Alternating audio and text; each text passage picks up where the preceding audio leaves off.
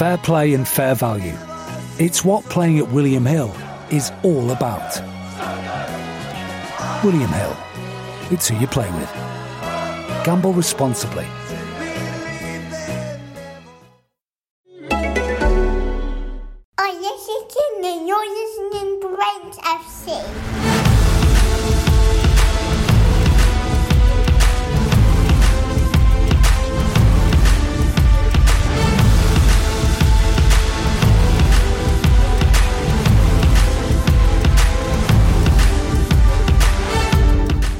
Rank Squad, and welcome to Ranks FC, your favorite football podcast. My name is Jack Collins, and joining me this week, as ever, is the Rank Squad, led by the Rank God, Mr. Sam Tighe.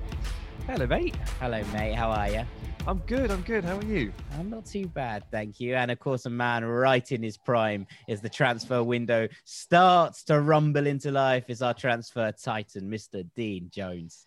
Hello, mate. How are Hello, you? mate. Yeah, I'm good. How are you? How are you? Yeah, it's all good. It's all good. Yeah, transfer window starting to get going a little bit now. It's uh, been a slow build up, but we're going to see it really take off. I think last two weeks, people start to get some deals done.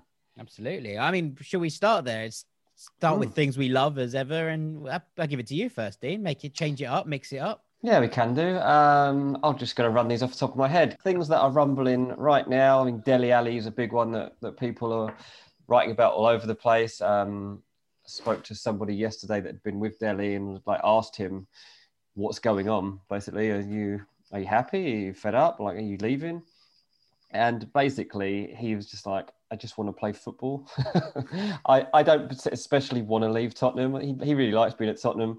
Um, but he just wants to be playing for the rest of the season. He doesn't. He said he didn't know whether the PSG move was going to happen.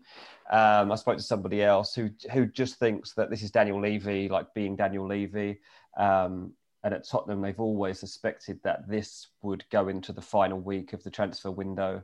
Um, they'll probably grant Dele Alli a, a six-month loan deal with no no option to buy, um, and then quickly fix their own deal to get somebody through the door. I mean, they'll probably do that on deadline day as well, knowing knowing Daniel Levy, um, and then basically decide over the next six months what happens with Dele and whether they they replace him or not. I mean, they're looking at Sabitzer from RB Leipzig. They're very very keen on doing that deal in the summer, so we'll see whether that comes about. And one to look out for as well with Tottenham actually is is Danny Ings. He's he's not signed his new contract at Southampton. Um, they thought that was going to be done by the end of the year.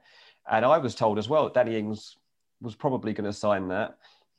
Tottenham were interested in him in the summer, didn't Yeah. sign him because uh, Ings, you know, was very happy at Southampton and had the Euros coming up and wanted to make sure he was playing every week and so on and so forth. Um, but Spurs now looking at him thinking, look, if, if he doesn't sign that contract and he, at the end of the season he's looking for a move, we might go for that one. Where does that leave So- Carlos Vinicius though? Carlos Vinicius only on a season-long loan, isn't he? With an option, no? Yeah. Yeah, but, Yeah, I, but it's a I've big gotta be option. honest. I mean, that's a big option, and for someone who's barely played, apart from that crap FA Cup game, um, I don't think. I think that Vinicius was just a, an option they could turn to. I, don't- I don't think Mourinho's a massive fan of his, to be honest with you. Um, so yeah, look out for that one potentially along the line. The other one that I think is is going to be interesting is uh, obviously Alaba being linked with Real Madrid, and we'll see if that one gets over the line or not. I think it probably will do, to be honest. I think he will go to Real Madrid.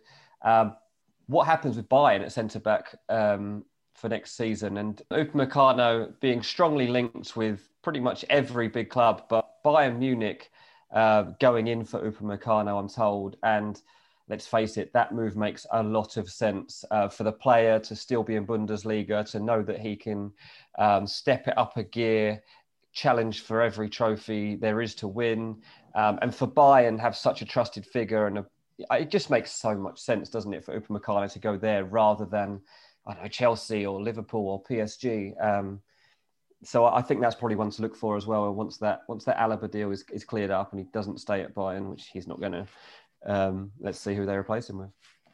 Wow, that's a. I mean, it's a big, it's a big move. This and and Sam, we were talking about Alaba yesterday. It was, it's, it's a big signing for whoever gets him, and but it does leave questions if it does happen to to end up at Real Madrid. Yeah, some, something's basically got to give because you don't just you can't just sign Alaba and put him into this system wherever he plays at, at Real Madrid. If he were to play, you know, centre mid, left back, centre back, whatever it is, there is no way that you could just put him in and not upset at least one like major player. So is Ferland Mendy, you know, has he has he been put on the hot seat at left back, or is does this mean that Sergio Ramos is genuinely off and this latest huff and puff over contract negotiations? is in fact his exit, which you know has been a kind of a long time coming because it feels like every two years we get this, but he always signs a new deal. So I think we're probably all guilty of just assuming it's another sideshow. However, the signing of Alaba for literally Ramos's position, left centre back, may suggest otherwise, or maybe they want Alaba in midfield, and maybe that means that you know Casemiro gets a rotator, or maybe they're refreshing midfield. Maybe they don't want Camavinga. I don't know. There's loads of questions here. Some someone has has to budge though because like Varane and Varane must be looking at that going, well, if Ramos is staying and Alaba's signing, I'm out. Eder Militao must be like, oh, I'm clearly not needed. And there's there's a lot of talent here, and no matter what you do, no matter how you deploy Alaba, something has to give. And I'm very intrigued as to what that thing is. Mm. Yeah. I mean, I personally, I, I'll be amazed if Ramos does actually leave. I just think when you see what this Real Madrid team is like without him, you're you're crazy not to just give him basically what he wants. One year deal. You know, I know he's getting older and older, but just you just need him around. You need people like that, especially when you're transitioning towards an era when you know you're going to be losing the core of your team. You know, over the next two, three years, you're gonna Benzema's gonna drop off. You know, Modric is gonna sign a contract extension for one more year, but then that'll probably be it. Kroos will eventually start to wind down. You need to keep a couple of these figures around the team just so that the new guys coming in understand what Real Madrid is all about and what it actually takes to be a winner. And you know, Zidane's contract, you know, he's got one more full season until his contract's up. So that situation is going to come into view as well. And I think that Madrid, you know, they can't afford to be so unsettled at a time when Barcelona are about to get a new president and potentially go on a big spend and start all over again and go big. Real Madrid have a real chance here to get a head start on them for next season, I think. One thing actually to take into account here is is Alaba's leadership qualities and that mentality that he brings. It's something that we've seen at Bayern over the last year, heard at Bayern thanks to the empty stadiums, and heard about directly from Chris Richards, ranked squad legend. So if we're talking about Real Madrid, uh, uh, and we always talk about how they're overly reliant on Sergio Ramos and they can't really get results without him, and emotionally they need him. A good way to win yourself off that is to find someone else that can kind of split that. And Alaba is clearly that player. So from a, a, like a leadership perspective, from like a mental quality perspective, Alaba makes all the sense in the world if you're trying to diversify or or spread the responsibility of leadership in this team because we know it's way too centered on Ramos right now. But that said, would adding another leader to that back line, of course, upset the apple cart a little bit? I mean, you just don't know, do you? I'm fascinated by this. I think it would be. A, I'm gonna gonna go big here and say it will be a positive move for anybody that signs David Alaba. this is really good. Um, I know that doesn't sound too complicated, but I, am willing to stand by it. And with that, Sam, should we move on to your thing we love? Yeah, I'm going to talk about a um, a slightly less famous left centre back than David Alaba, uh, and it's Alessandro Bastoni. And I'll keep this much shorter and sweeter. I just wanted to say I think he's absolutely fantastic, and I think he might be Italy's best centre back, all told, at this point. Um, he's only 21 years of age, but with Bonucci and Chiellini kind of winding down a little bit, and maybe someone like Acerbi kind of stepping off a little bit from last season's level, we really are at the point now where we're looking at Bastoni, left side of this back three at Inter, he's he's absolutely sensational. I don't think he has a weakness because he loves the duel. He loves climbing and, and, battling with those players, with those big players in the air.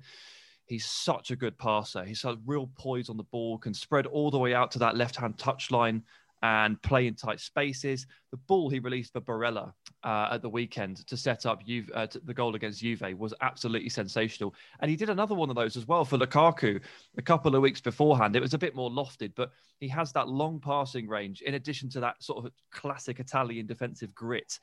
And I actually, you know what? I wasn't really that aware of Bastoni a couple of years ago, and I thought that he'd come from their youth youth academy. But it turns out that really wasn't the case. He came from hmm. Atalanta, as basically every good player does.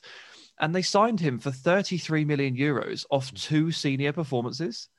They saw him play twice at senior level, went, oh, yeah.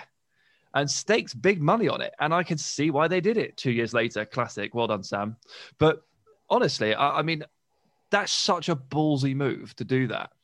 And at least very early on, Bastoni has proved very much worth that outlay. And he's not just he's not just good; he's genuinely great.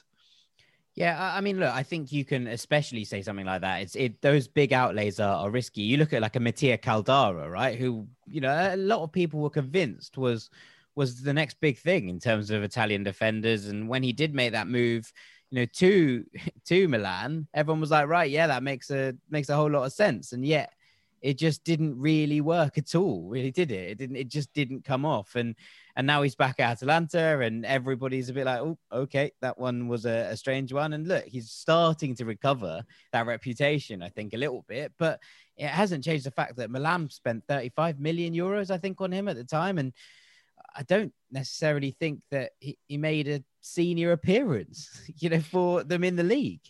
And because he, he, just did, did, his knee over and over again, did his knee he? over and over again. But you know, and by the time it went it went wrong, is everything had gone south. And you look at that, and then you think you similar deal kind of for for Inter for Bastoni, and you go, whoa, this could go wrong, and it just hasn't, has it? It's a it's a phenomenal it's a phenomenal amount of money to spend on someone after two appearances. It really is, and also it just feels like a little bit of a trend in Italy because I remember uh, Alessio Romagnoli going to Milan for like thirty odd million after about half a season's worth of work at Roma. I don't know if it's just Italian directors of football just back themselves to the hills on being able to identify a proper class centre back from an early age. You go, yeah, spend whatever, it's fine, he's going to be great.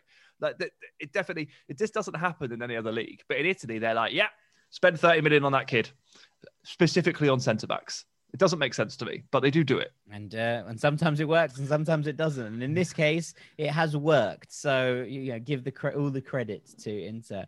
Um, something I love to finish little statement off is Athletic Club winning the Supercopa. Now, not for any sort Woo! of genuine bad feeling towards Barcelona, although at the moment their mentality is a shambles.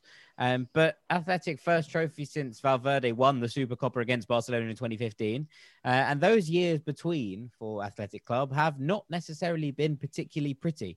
Um, there was there was lots of things that that didn't really work, and you know I went to the San Mamés a couple of years ago, and it was fully white handkerchief season, and it was it was get these people out of the club, and. I, think the rebuild that happened, you know, one under Gaizka Garitano because he is a, a, big part of this. And yes, results last year weren't particularly great, um, but ultimately he's he, he's helped put this squad together, helped build the foundations for this. And Marcelino has come in and and taken them to a title within you know about a month, which is which is incredibly impressive for, for Marcelino. But also, you know, it's good that the club I thought included Garitano in the winners graphic, which is a nice touch. Um, obviously, he was part of the squad that had got to this point, and and to include them both, I thought was so. I said, Athletic do things like that. Well, obviously, they're very keen on their own, but they're you know they, they look after their own a little bit as well. And I think it was a, with a heavy heart that they sacked Garitano, even even if it was potentially you know something that they felt was necessary. It wasn't something that they took any real joy in doing. Um, and and look, the goal to win it, Iñaki Williams Bilbao's favorite son, or his favorite adopted son, and it's just unbelievable. A, goal worthy of winning any cup final. If you haven't seen Iñaki Williams' winner against Barcelona, it is well worth your time going and digging out. An absolute stunner. Gets the ball just inside the box, takes a couple of touches, and bends one sort of back to goal with into the into the top corner, into the absolute postage stamp of Ter Stegen's goal. No keeper in the world is getting anywhere near this, and it turned out to be the winner. And but Iñaki is, is one of those strange players where everyone seems to have been interested at some point. Obviously, Liverpool were interested a while back and he signed a ridiculous contract. I think it was a five year. And then United the next year were interested. And he was like, nope, and signed a nine year contract, increasing his increasing his release clause to 135 million. So I don't think Iñaki is leaving Bilbao anytime soon. I, I, don't think that anyone will pay 135 million for him, but he is a very, very, very special player, and it's nice to see kind of those heroes being given their their due in their hometown. And and obviously, uh, it's not obviously going to be the celebrations, but I think you could see the celebrations in 2015. The entirety of of Bilbao was decked out red and white, and it's a shame that we can't see similar scenes right now for obvious reasons. But I'd imagine that you know there's a Copa del Rey final to come for Athletic Club, and if uh, if things go to plan and, and, and life is like, and that'll be a good game against local rivals Real Sociedad, the first Basque derby since 1910, if I'm not mistaken. You know, it's just really exciting. Good times for Athletic. They've got a good manager in now. There's a good squad there, and it's about time they kicked on. So I was, I was happy for them winning the Super Cup. And that's my spiel ended, and probably time to roll things onto our main ranking. This week, we're going to be looking as we're about halfway through the season, at the title races in all five of the major European leagues and giving them a quick ranking. Don't go anywhere. Welcome back to Ranks FC. It's time for our big ranking. Sam, what have you got for us this week? You excited to be back in the hot seat? Yeah, a bit nervous actually. Um, lots to live up to. Uh, I thought Dean's done really well with his ranking so far. Really, really well. So hopefully I can refine my old levels, uh, brush off the rust a little Good bit. luck, but mate. Good luck. yeah, no, what a standard to be set. This week we're talking about title races, and as Jack said, it's roughly halfway through the season. So we thought we'd take a look at something that's uh, something that sort of reflects the first half of these campaigns, and we kind of realised that low key, there are some really good title races going on here. Like usually across Europe's top five leagues, you get like one or two bubbling away, but the other three probably aren't in play. This time around, not really the case. So we're going to rank the title races based on how exciting they look at this point in time, how close they look, and I guess how heavily they're kind of drawing me in.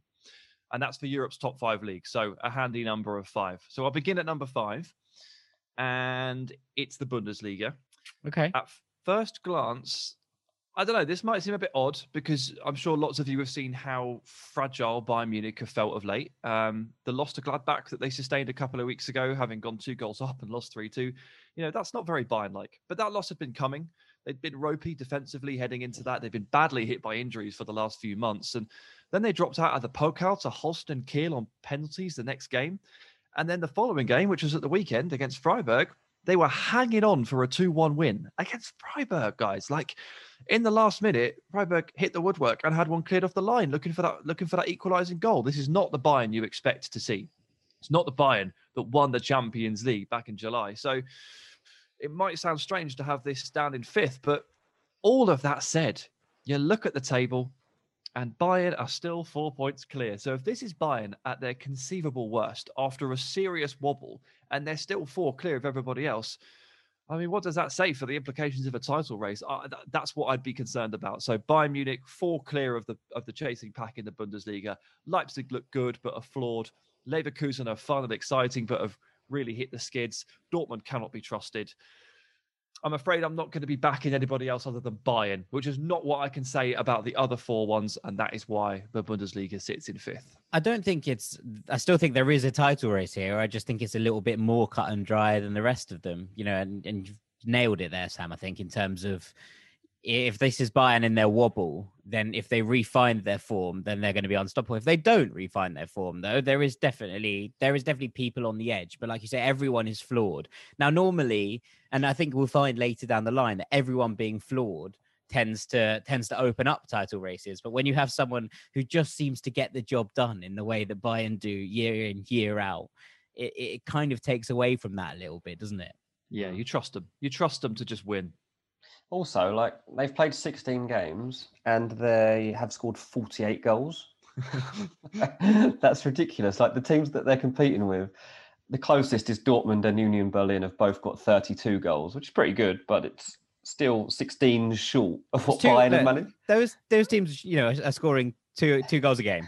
Bayern are scoring three every game, three goals every game. That's They're like- insane. It's ridiculous numbers. Um, yes, they've got a goal difference of 23, which is, you know, far beyond what, you know, if They've were to- conceded a lot more than the teams around them, though, as well, which is which is potentially why we're seeing this this wobble. Yeah, maybe, but they still got a goal difference of 23, and like the closest is plus 14. So they, they- you know, they've made up for it with all those goals that they've managed to stick in. And uh, as Sam says, like there there are other like leagues where the favourite might still win it, but this is the league where you just you just can't imagine that they're not going to win it.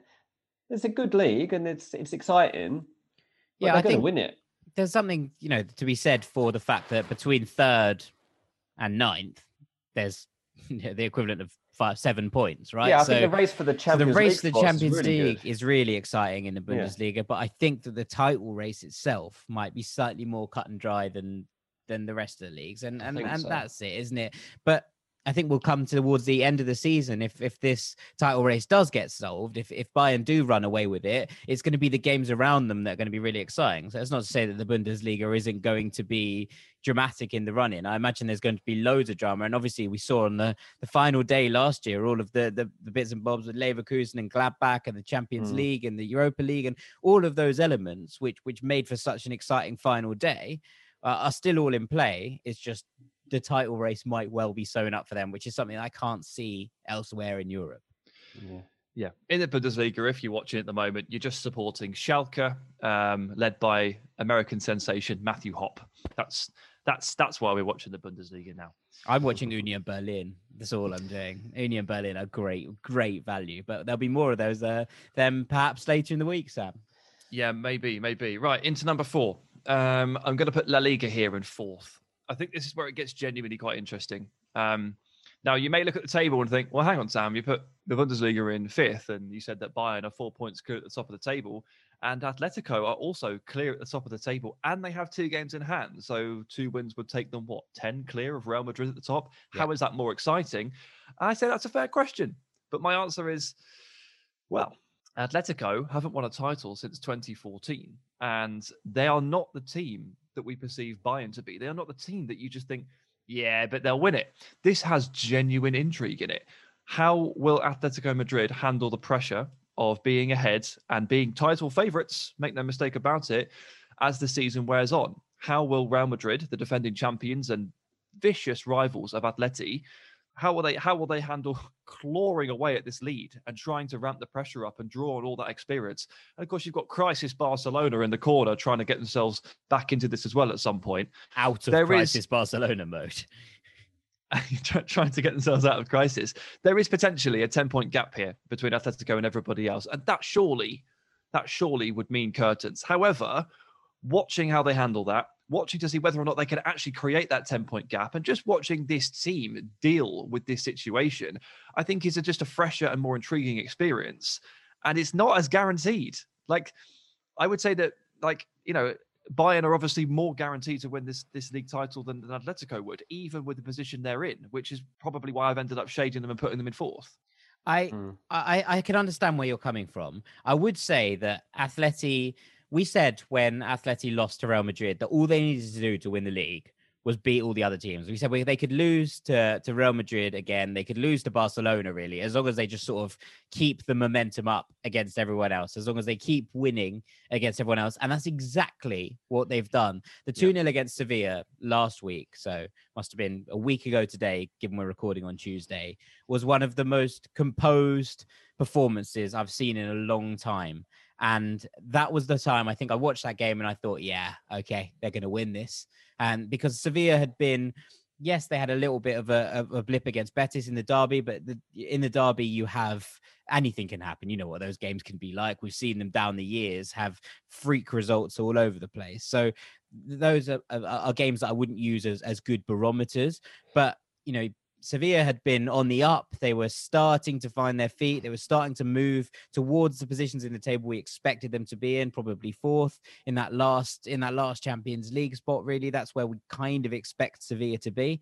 And when Atleti beat them so comfortably, and it was it was two 0 But uh, say at the end of the day, I can't remember many chances where Sevilla were like, I was like, oh, this could this could wobble. It was very much a Atleti in their prime. We keep you away from our goal, and and at some point we'll just score twice.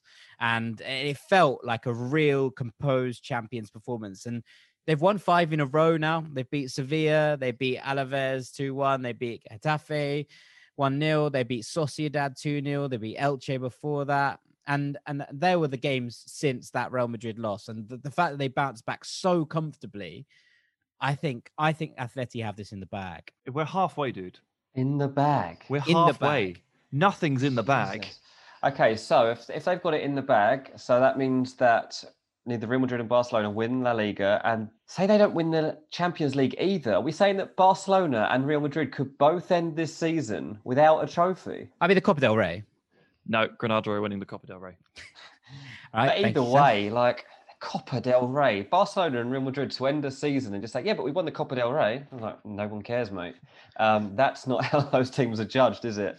Um, interesting. I though. disagree mean, that it- no one cares, but I do Look, I take your point that that's not what their teams yeah, are judged. That's on. not how Barcelona and Real Madrid are judged, is it, over the course of the season? Well, it is because they say, well, that was a shit season. um, you know, so it's a big call to say that, you know, uh, neither of those teams win La Liga. I'm I'm not convinced that one of them doesn't, though. Um, If I was to guess, I I don't know, Real Madrid? Uh, look, look, look, look, It's it's Oh. it's it's not even that. It's fine. You can think Atletico are going to win. In the bag, in the bag. yeah. There's a lot of confidence there, mate. Look, it, every win gets harder as they start to draw towards the finish line. I know that they've showed immense composure and ability to just beat those teams consistently, and I've been nothing but impressed. I can't lie. But those wins, every single win feels bigger and bigger and bigger. It be it against Eibar or Celta Vigo or Villarreal, whatever it is. As you draw towards the finish line, the pressure cranks up on every single one.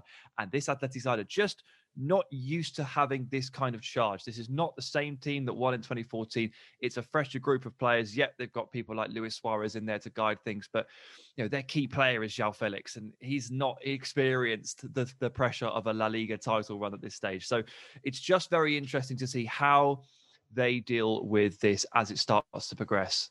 And I'm looking forward to watching it. Mm. Yeah, absolutely. That's fair enough. I just uh, I was Exciting, that wasn't to there's take no away from about that. exciting. It's Yeah, um, no. and I love to see you love to see a fresh a fresh face on it, don't you? You love to see fresh colours on the trophy. It's always Totally, yeah. exciting. Brilliant. So so have it. Okay then, Sam. Should we should we move into three? Yeah, I surprised myself with this one. Um, Liga is in third. And that is because I think I just assumed that PSG were going to win it. And then you just take a little closer look at the Ligue 1 table. And if you if you haven't looked at the Ligue 1 table recently, you know, just assuming PSG are miles clear, go and have a look now because that is not the case. They're top, but only on goal difference. Uh, Lille are matching their 42 points from 20 games. Lyon are two back on 40. Monaco are good again. Marseille, not a genuine contender, but they don't really have the striker to actually push this pile and really Uh, get well, really get in you, you say that, but they are on the verge of signing Arkadiusz Milik. Oh, okay. Well, that might change things. And they are two games back in terms of games in hand, which would put them not quite in amongst the 40 point mark, but it would put them back in this for sure. Um, would definitely mix it in with with Lyon and uh, and Monaco. Lyon obviously have like Memphis Depay crushing it. Lucas Paqueta has come to life over there, which is great to see. Lille are the team you obviously cheer for because they've got this wonderful array of young talent. You know, Botman and Ikone and Bamba and Sanches. I think there's a lot going on here. And yeah, PSG have got the best attackers, but it's an imbalanced squad, which has caused them problems all season. Yeah, they've got Pochettino, but he's going to have to make a mark on this and get to work quickly. PSG might come out of this window with an Eriksen or a Dele Alli or something to really help their cause, which only really increases the intrigue if there's a reunion such as that. And just the close nature of this table, I'm just looking at it and I just think this is I did not expect PSG to be so closely tailed by so many teams at this stage of the season. We saw early on that PSG started slow and we were asking questions Are we going to get a title race? I basically said no. I thought, nah, PSG will just figure this out, no problem. But they haven't done it yet. And we're like 18 games in.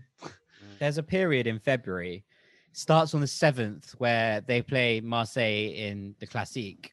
And from then they have a cup game, then Nice in the league, then they play Barcelona in the Champions League first leg, and then they play Monaco four days later. And then there's another period at the start, it's sort of at the end of March towards the start of April, where they play the second leg of that game against Barcelona, and then they play Nantes, Lyon, and Lille in a row.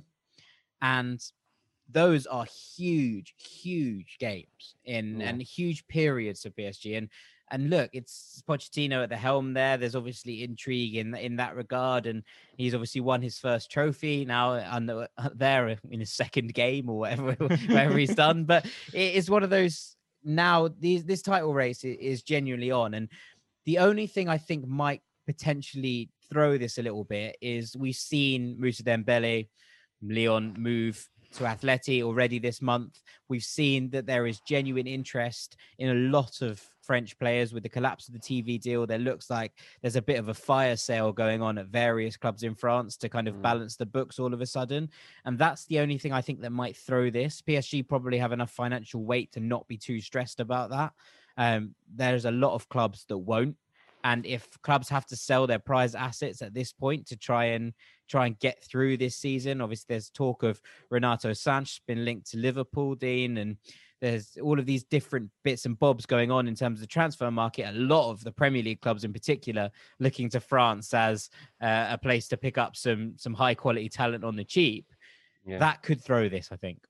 I can't see Renato Sanches joining Liverpool, but yeah, there's definitely um, there's definitely a lot of Premier League clubs looking at that French market because it's one of the few places where you can get value for money right now. Um, and yeah, let, us see what happens across the league, but it definitely helps PSG that they've got such a strong deep squad um, that they can in certain on positions. in In certain, certain positions. positions. Well, I'd say it's the decisive positions as well. Yeah, like, it is. That that's what's key, I think. And I I'm still not sure if the having Pochettino as manager is a help or a hindrance at this stage. Like he's going into a, a league he hasn't managed in before. Um, I don't know how closely he's been watching Liga. It depends how long he's known that PSG wanting him as manager, I guess, um, and how many of these teams he's been watching throughout the season and how long it actually takes him to get the best out of this team. I mean, on Patreon on, on Monday, we talked about the fact Mbappe hasn't scored under Pochettino yet. And I'm not saying that that's because he doesn't like Pochettino or something like that, but it's it's strange. And Mbappe didn't look particularly happy when he was subbed in the last game. And you don't want issues like that suddenly starting to crop up. You don't want to be falling out with Mbappe. And I don't know. I just I just think that Pochettino going into this situation halfway through a season when it's when it's not expected like that they guarantee to win this league and there's so much pressure on them to actually go and win the champions league. That's a massive tie he's got coming up against barcelona um, and he has to be really focused on making sure he has his strongest team available for that first leg that there is a chance they become distracted from the domestic calendar. And yeah look i can't see pochettino winning the double or the treble he's just won a trophy um, in his first season. So it definitely adds another layer to this Dino, you know it's impossible to fall out with Pochettino, right? He's the nicest man alive. You can't sure fall out with him. well, Mbappe certainly at least rolled his eyes at him as he was subbed the other day. In in today's speak, that's that's a pretty much going out and selling the papers a story. So Yeah, I think uh, Sam just rolled his eyes at me when I said that. to be honest. um, yeah, I mean, look, this is this is very exciting, and those two periods, you know, start of February and and start of April, end of March, are, are going to be crucial, and there's going to be a lot of intrigue. So we'll uh, we'll we'll keep an eye on this one. I think it's uh, an exciting time for French football. So we'll well, in some Well, ways, in other ways, it's- in other ways, it's a really Yeah. quite dark and sad time. stands for are French the football. stands are empty. Th- th- There's no Everyone's- TV deal and there's There's no a crowd fire revenue. sale of all Okay. the clubs. All right, but there's a good old, time. but there's a good old title race. So you know, It's swings and round, us. swings and roundabouts, swings and roundabouts. All right, Sam, that leaves two. Who's in at two?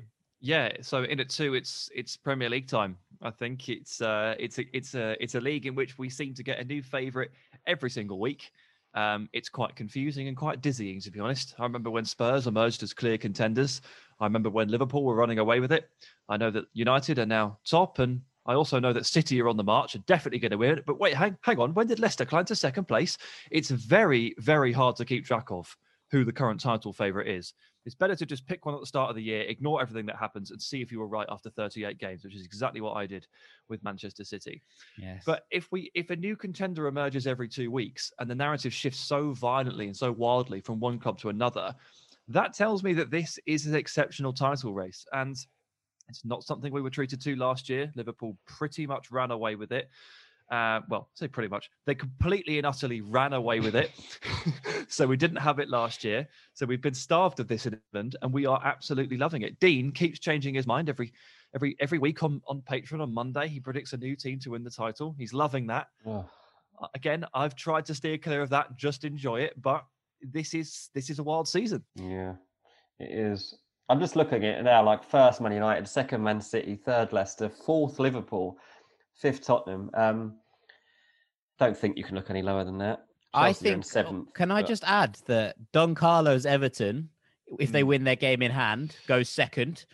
Uh, and Aston Villa, if they win all three of their games in hand, would also jump onto 35 points. We effectively could have four, five teams on 35 to 38 teams in having played 18 games, which would be, and that doesn't include Liverpool or Tottenham. Yeah, I think the Villa That's one's a bit of a stretch, but um, Yeah, it is mad, and it's it sums up this season and um, how you know you just can't rely on anybody right now, and that, that that's not just teams, that's players. We we've talked before about the fact that the very top players are not showing consistency, and they started to a little bit in the last month or so. Um, but then you have that Christmas period where everybody's exhausted, and now you're coming in. And I've spoke a few people that I speak to actually at clubs about this, and they talk about the effect of coronavirus and long COVID, which is basically a you know one of the effects of coronavirus in terms of how badly you get it. It can really affect you for a long time afterwards, and um, the energy levels that you have uh, seem to be really affected. And I'm, I know on Patreon the other day there was a question asked about Trent's form this season, and he doesn't seem to be the same player and doesn't seem to be as explosive or energetic and getting up as often. And he said, you know, is this something to do with coronavirus? And I don't know, but there are definitely some players that are feeling the effects of this, and it's very hard for clubs to monitor on you know how players have dealt with coronavirus. I mean, I've lost track of which players have had it. To be honest, at this stage, it's it's been so many and it's been going on for so long. But yeah, this is so weird. And you know, Man United sitting top of the league right now. I think there are very very few people who would expect them to stay there. But who knows? Look, De, say De Bruyne got injured at Man City. Say Liverpool suffered one more injury, um, and don't or they don't sign a centre back, and then um, they do suffer an, another setback in that area of the field. Like it's all so unpredictable right now. I have said, like, I think that Liverpool Man City have to be the favourites because you would rely on them to show that consistency over the course of the season. And they've got the strongest teams and they've got the players in there that have won this before. So, of course, you have to look at those teams, uh, particularly Liverpool. But their attack did look so blunt at the weekend that you're like, I don't know anymore. I don't know. Well, um, Salah looks completely off off the boil, and he's had coronavirus, and you just don't really know with every single player because some of them, of course, have had it and we don't know. They've kept it under yeah, wraps. Exactly, Not yeah. every single case has been disclosed. Yeah. God knows what Villa are going to look like on on uh, well, it'll be tonight actually for, against Man City on the hmm. Wednesday, mm.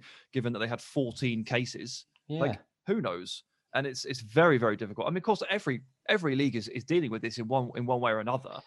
Yeah, I, I mean, we've had we've seen recently like Juve's Juve's whole defensive line has been wiped out recently. Yeah. But the Premier League, because because England have done such a bad job, the Premier League has been the most heavily affected affected league.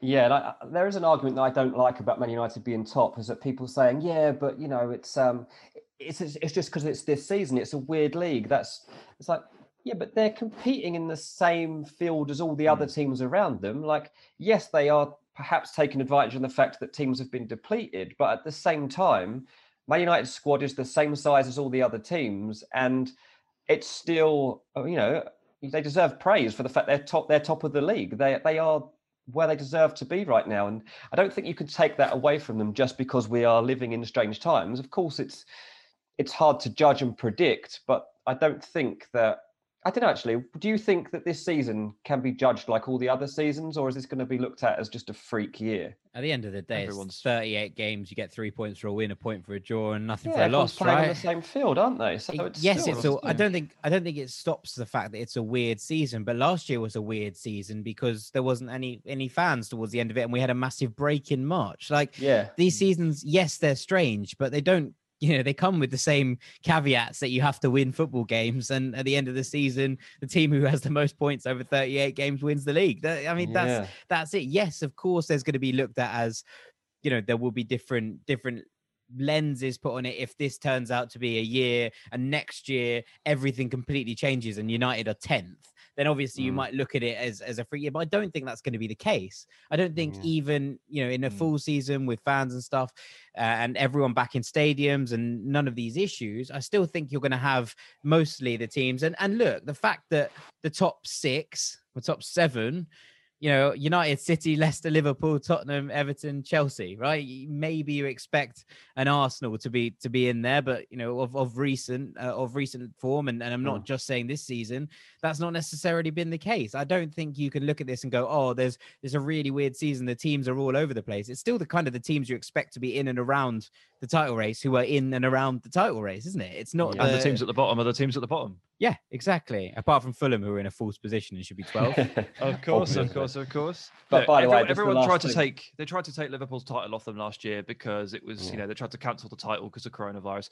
Now the shoes on the other foot, and they're trying to take United's potential title off them or first place achievement after what 18 games uh, off them because it's a weird season. This is just what people do.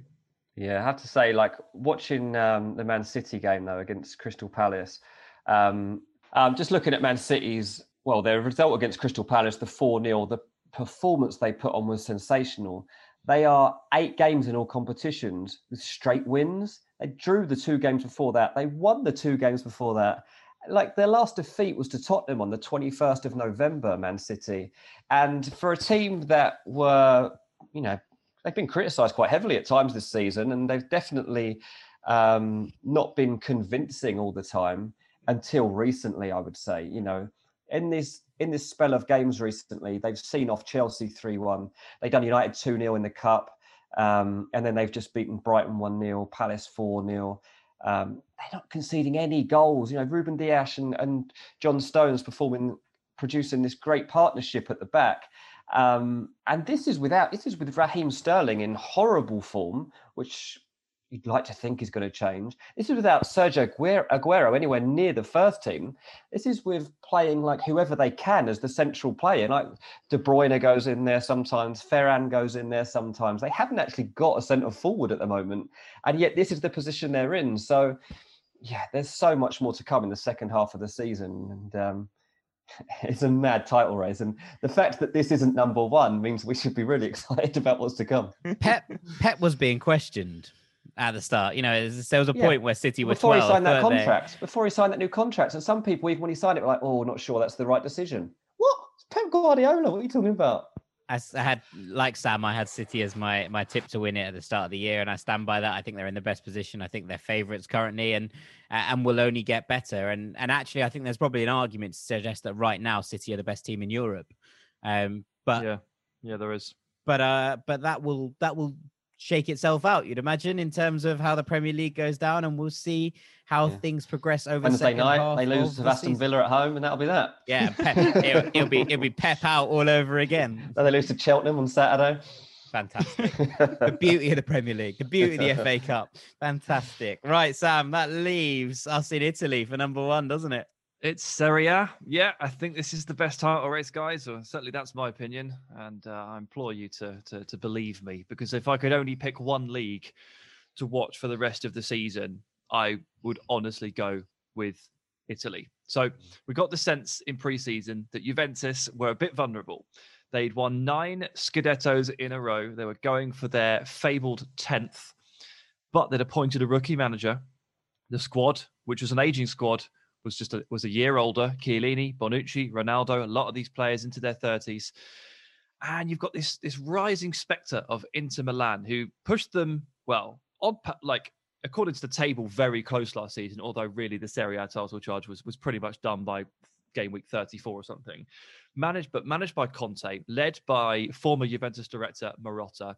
Buoyed by some excellent summer transfer work, including one of the best wing backs in the world, Achraf Hakimi, and you just looked at that and you just thought, hmm, given that we have absolutely no clue what Andrea Pirlo is up to as a manager or what he's about, this is a genuine, this is a genuine challenge. And how wrong we were. AC Milan at the top of the league. Yeah. Well, we knew that Juve were vulnerable. I thought it would be Inter that beats them off. Now, Inter are, are clear of uh, of Juve, of course. They are seven points above them, having beaten them at the weekend in a, a ridiculous display of brilliance. But Milan are 10 clear of Juve.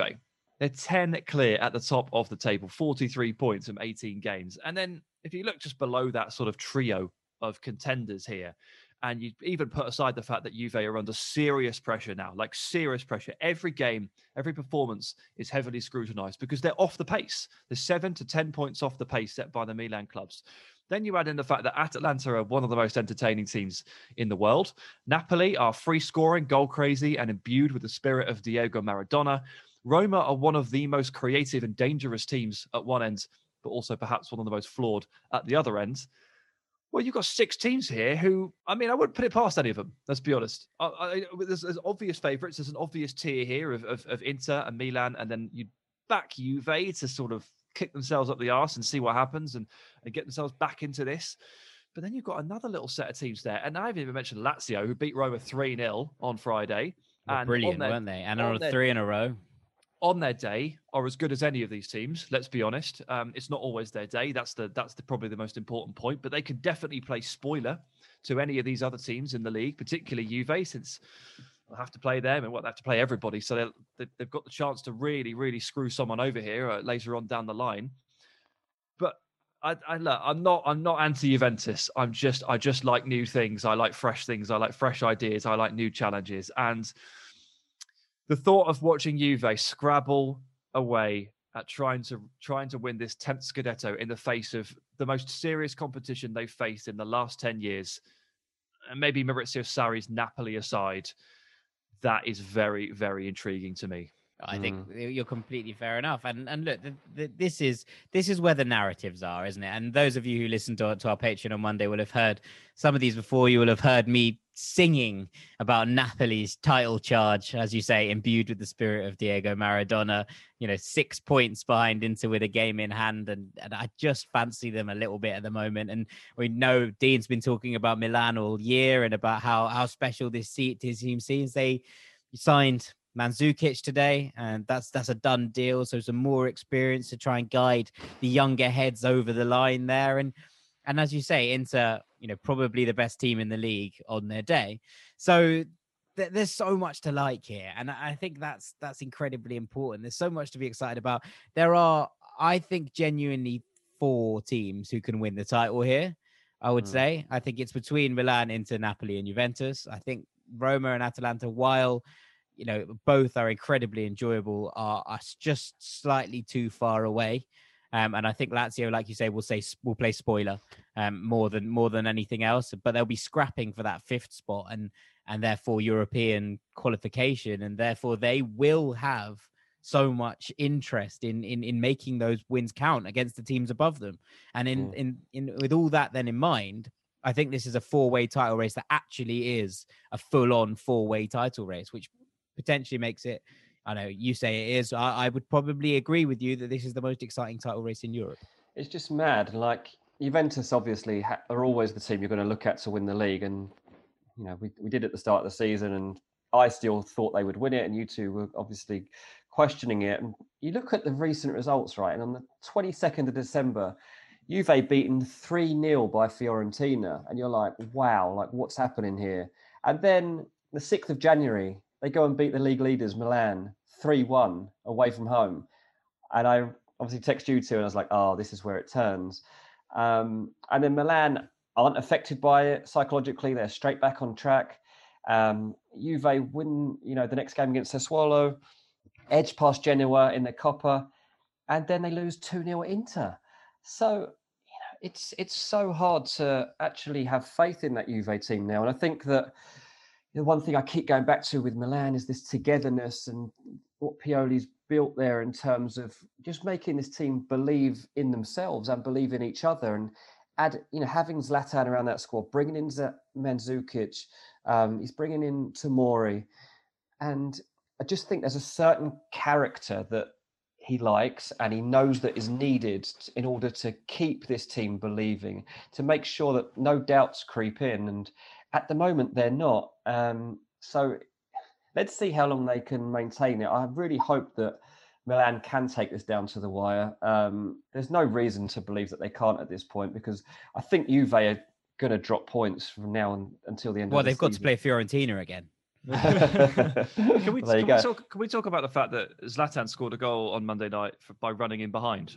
He's Yeah. 39. He's Zlatan, 39 age, years of age. Age doesn't count. It doesn't matter. It's over. Also, it was it was Diego Godin. He's about the same age. The, the ball from Calabria, though, my word. what Yeah. Beautiful. Absolutely beautiful. This Milan team just con- they continue to find results in a in a frankly Juventus style, and Juve are not finding results in the In way that you would expect. style, yeah. yeah, it's it's it, it's it's a role reversal. It's like a Freaky Friday situation, isn't it? In terms of mentality and ability to grind out results. the white And- and red stripes on their shirts have swapped, and and, Yeah. and that's that. That's the end of that. Uh, right then, Sam. Well, thank you very much for for that main ranking. That's uh, it's very exciting. I mean, look, five genuine title races, I think, which is which is worth pointing out, and and that's that's exciting in itself. Yes, some have more story imbued in them than others. Some have more contenders than others, but I think we've got five exciting title races to come, and and and that makes for for a good season. So we'll be keeping an eye on on all of Europe's leagues. And I just want to say, I just want to say that if you're not watching the Primeira in Portugal, Oh, here we go. Here we go. you should be. You should be because of of all the leagues, and then talking of unlikely winners, um, Sporting are four points clear at the top of the Primeira, and the draw between Porto and Benfica in El Clásico uh, on Friday night was, I think, the first time that Sporting have won a Clásico in Portugal, considering they don't play in it for a long, long time, and and it's just all quite lively over in Portugal. It's a it's a little bit further back in the season, as in they've only played sort of 13, 14 games of a 17 game halfway point. So there's still three games to halfway. But Sporting coming from kind of nowhere to to lead the pack and showing no real signs of slowing down is a narrative in itself and one that I would highly recommend that you get involved in if you can. A lot of it, especially if you're in the UK, is on free sports. So it's actually free to watch. It's free to watch on their on their website as well, and it's on the Live Score app. So there you go. You can watch the you can watch the Primeira pretty much anywhere, uh, and that's pretty much us for our main segment. We're going to be back in a short minute with Melon of the Week and the gibberish rankings. Don't go anywhere.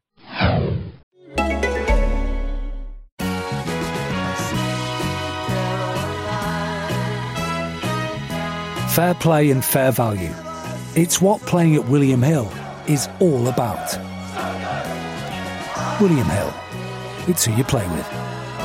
Gamble responsibly.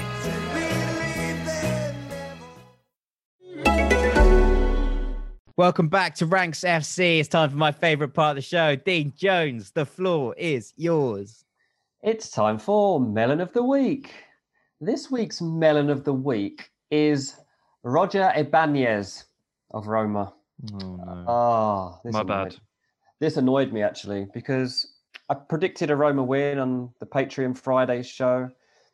Confident about that. So confident, in fact, I stuck five pounds of my own money on Oh, Roma no. to win the game. You madman. Uh-uh. Well, I just wanted to make it a bit more interesting as I settled down with a glass of red wine and my nice pepperoni pizza, and we sat there to take in this Italian evening. And Ibanez absolutely ruined it within 23 minutes because, well, first of all, he intercepts a, a ball into the channel, um, and it's a good interception. And it looks, you think, right, just knock it out of play, then, mate. And he hesitates, and he's uncertain, and he just gets knocked off the ball by Manuel Lazzari, and he and then Ciro Immobile scores. And it's one 0 That's 14 minutes in. I'm like, I think I text you straight away. Here you go. We've got a melon here, lads.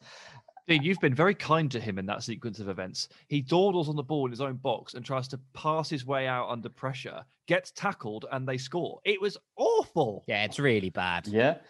Then 23 minutes. Well, he's in a running race, isn't he, with Lazzari down the down the flank? And I Which, mean, to be fair to him, he's never going to win. he was never going to win, but he was made to look like an absolute fool. Um, and it was just a proper melonish performance. And anyway, two seconds later, Luis Alberto stuck the ball into the back of the net. I've got, I'm throwing pepperoni at the screen and all sorts by this stage. Um, it was just a proper melonish performance. I can't believe he saw through the 90 minutes, to be honest with you. Um, Yeah, they took him Roma- a centre back, didn't they? And they didn't take him off. take him off. All over the pitch, Roma were bad, um, but he was awful. He was bad. Sam, you've you've tipped him for big things, haven't you? I have, yeah. Literally earlier that day, I picked him as a 2021 breakout star. What I didn't foresee was that within five hours of this article going live on the 23 Sport website, which I implore you to check out, it's on my Twitter as well. Actually, no, don't, because I'm talking rubbish, because everyone I pick turns into a melon. uh, Yeah. Well, Sam, I'm glad you managed to curse him, um, and and I'm I'm sorry Yeah, sorry. basically to Roger Banyas because Sam's cursed you, and now now it's over. It- It's literally football things that precede unfortunate events, isn't it? It was I'm going to send you off to cursed football. I think that is the gibberish alarm. Sam, over to you. Uh, no, I didn't prepare anything this week. Sorry. What? No, I, didn't have, I didn't have time. Two Right. minutes before recording, I was aware of this. so I thought, well, we can't just not have a gibberish. I can't. I can't let this happen. The fans are out there waiting for this moment in the show, aren't they? Some people even just forward to this part of the show and they don't listen to the football part. There's at least one person out there, I bet, that does. Hundred percent. Let us know if that's you. um, so I thought, right, I'll think of something during the course of this show. I'm just going to do my favourite subscriptions through through lockdown.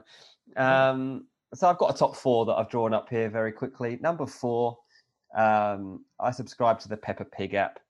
Um, it's six pound a month, which is quite lumpy, to be honest. Um, Seems quite reasonable. Do you get three? Yeah. Do you get an extra? I'd imagine for that fee, you'd be looking at probably an extra eight to ten podcasts a month. you don't get you don't get as much as you should do, to be honest. But it gets me out of trouble so many times. Like when I'm when Dylan is going to kick off, or you sat down somewhere um, and you just wanted to be quiet for five, ten minutes, and he hasn't been on it for a few days. You're like, oh, do you want to play the Peppa app? And it's got games, it's got puzzles, it's got quick episodes, it's got songs. He loves it. He knows it's a treat that he gets the phone and he can watch Peppa the app. So, yeah, that's number four on my subscriptions list. At number three, it's very serious, this one the Times newspaper.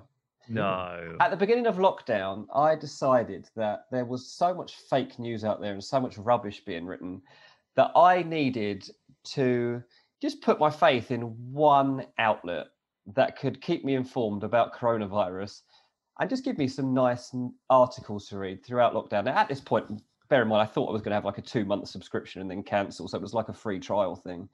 But I've never cancelled. Um, I've really enjoyed paying for my news and just going to a regular source every day and just um, reading the same writers and knowing what's coming up in the in the same places. And yeah, I actually really recommend that people just pick a news source and stick to it. Find one that you like and trust, and go with it. So hang on, I just want just can I just ask you a question? Yeah. You thought there's a lot of fake news, there's a lot of bad stuff being written. What I will do is subscribe to a Rupert Murdoch owned newspaper. The Times is really good on its science department. On its science department. Yeah, well, it's what coronavirus is, isn't oh, it? okay, I see. I thought you meant you were just like, you know, really excited about like, I don't know, technology taking off. no, no, no. This was specifically to make sure I had very well informed articles around coronavirus. Okay, When right. people throw like their nonsense that they've heard read on Twitter, that I can say, actually, no, mate, that's absolute gibberish.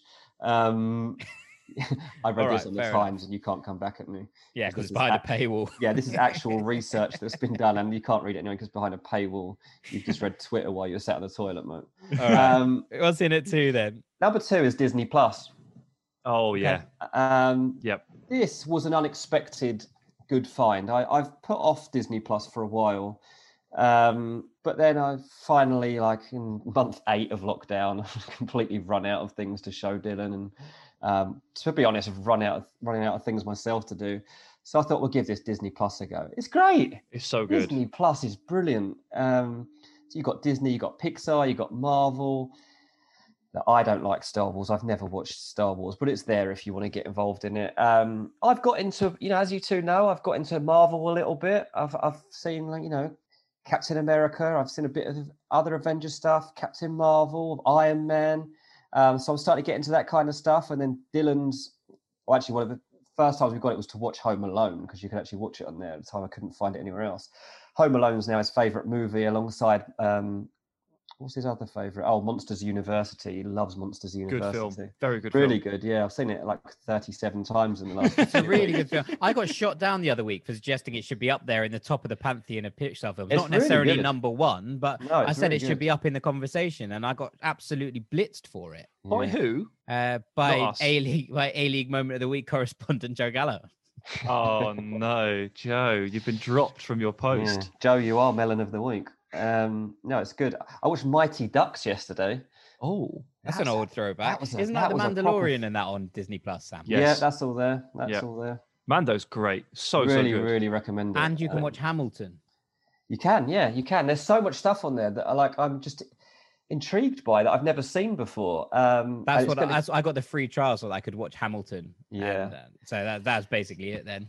go for it, people. Get involved in the in the next couple of months while we're seeing this stupid virus out. Um, And then number use, one, Dean? use use code ranks ten for ten percent off. yeah, I'm give that a try. I'm- I'm give really that joking. a try. I mean, at number one, it just has to be Netflix, doesn't it? Because this has saved my lockdown. Probably. Does everyone in the world have Netflix by now? Got to be close, isn't it? Because if even if you can't afford it yourself, you get somebody else's login. yeah. Um, so as long as you've got a TV that can can access it, I'm pretty sure you've got it by now during this virus. Um, just watch such an array of stuff, and just well, even if you're not watching it, you're searching through for something to watch, and then by the time you've found something, you can't be bothered because it's like midnight or one in the morning. You know, whether it's I'm watching this. I think I've t- spoken about it before on the Patreon newsletter. Somebody feed Phil. I love that show where he just travels around the world just eating. Um, he's from Everybody Loves Raymond. He wrote that. Uh, the other day, I told you I've been watching um, that death program, Surviving Death. That's been a good one. Um, Sounds what great. else? Night Stalker. That's quite scary, lads. Night Stalker. if you haven't tried I that. don't watch. I don't watch scary stuff. I don't really watch TV. I, I've Well, figured this this out for you, recently. Jack. Here's one for you because you buy. It. You're hopefully about to buy your first place. Yeah, Dream Home Makeover. Lovely program, mate. I don't need a makeover. It's new. No, it's, you need to decorate it nicely, mate. You need to decorate it nicely. And, and these two people, Shea and Syd, they'll sort you out, mate. So All get- right, I'll get get in that. touch with them, shall I? Dean, have you seen have you seen that uh, crazy American barbecue cook-off competition on Netflix? No. There's there's like a proper like smokehouse, like they they recruit the best barbecuers from across America and invite them Ah, to this, nice. this barn, and they give them the best equipment in the world. And they're like, right, here are your materials. You've got eight hours. Create create the most unbelievable ribs, and it takes them like genuinely like five to five to eight hours sometimes. It's You don't know the name of this show, do you? I can't remember exactly what it's called, but you'll be able to find it pretty easily. The problem Okay. is if you watch it at one in the morning, you then start cooking. Yeah, get really hungry. It makes you so hungry.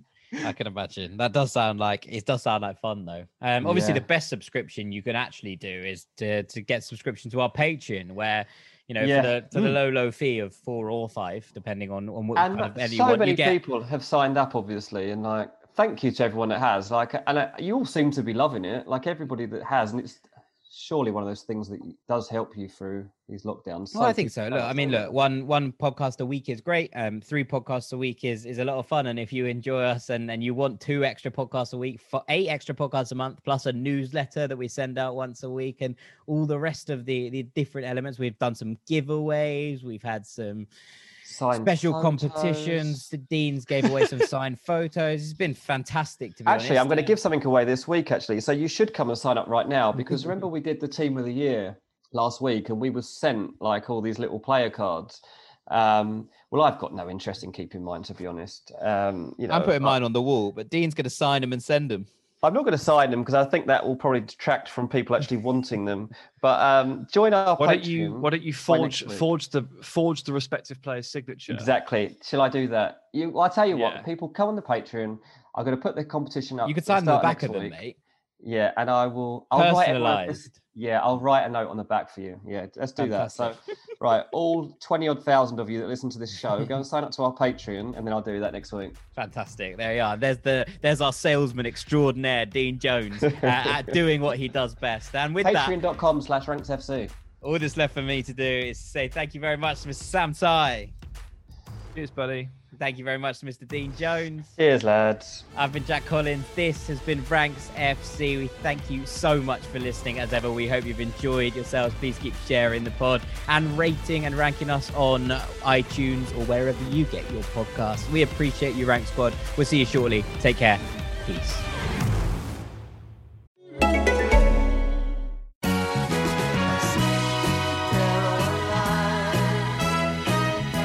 Fair play and fair value. It's what playing at William Hill is all about. William Hill. It's who you play with. Gamble responsibly.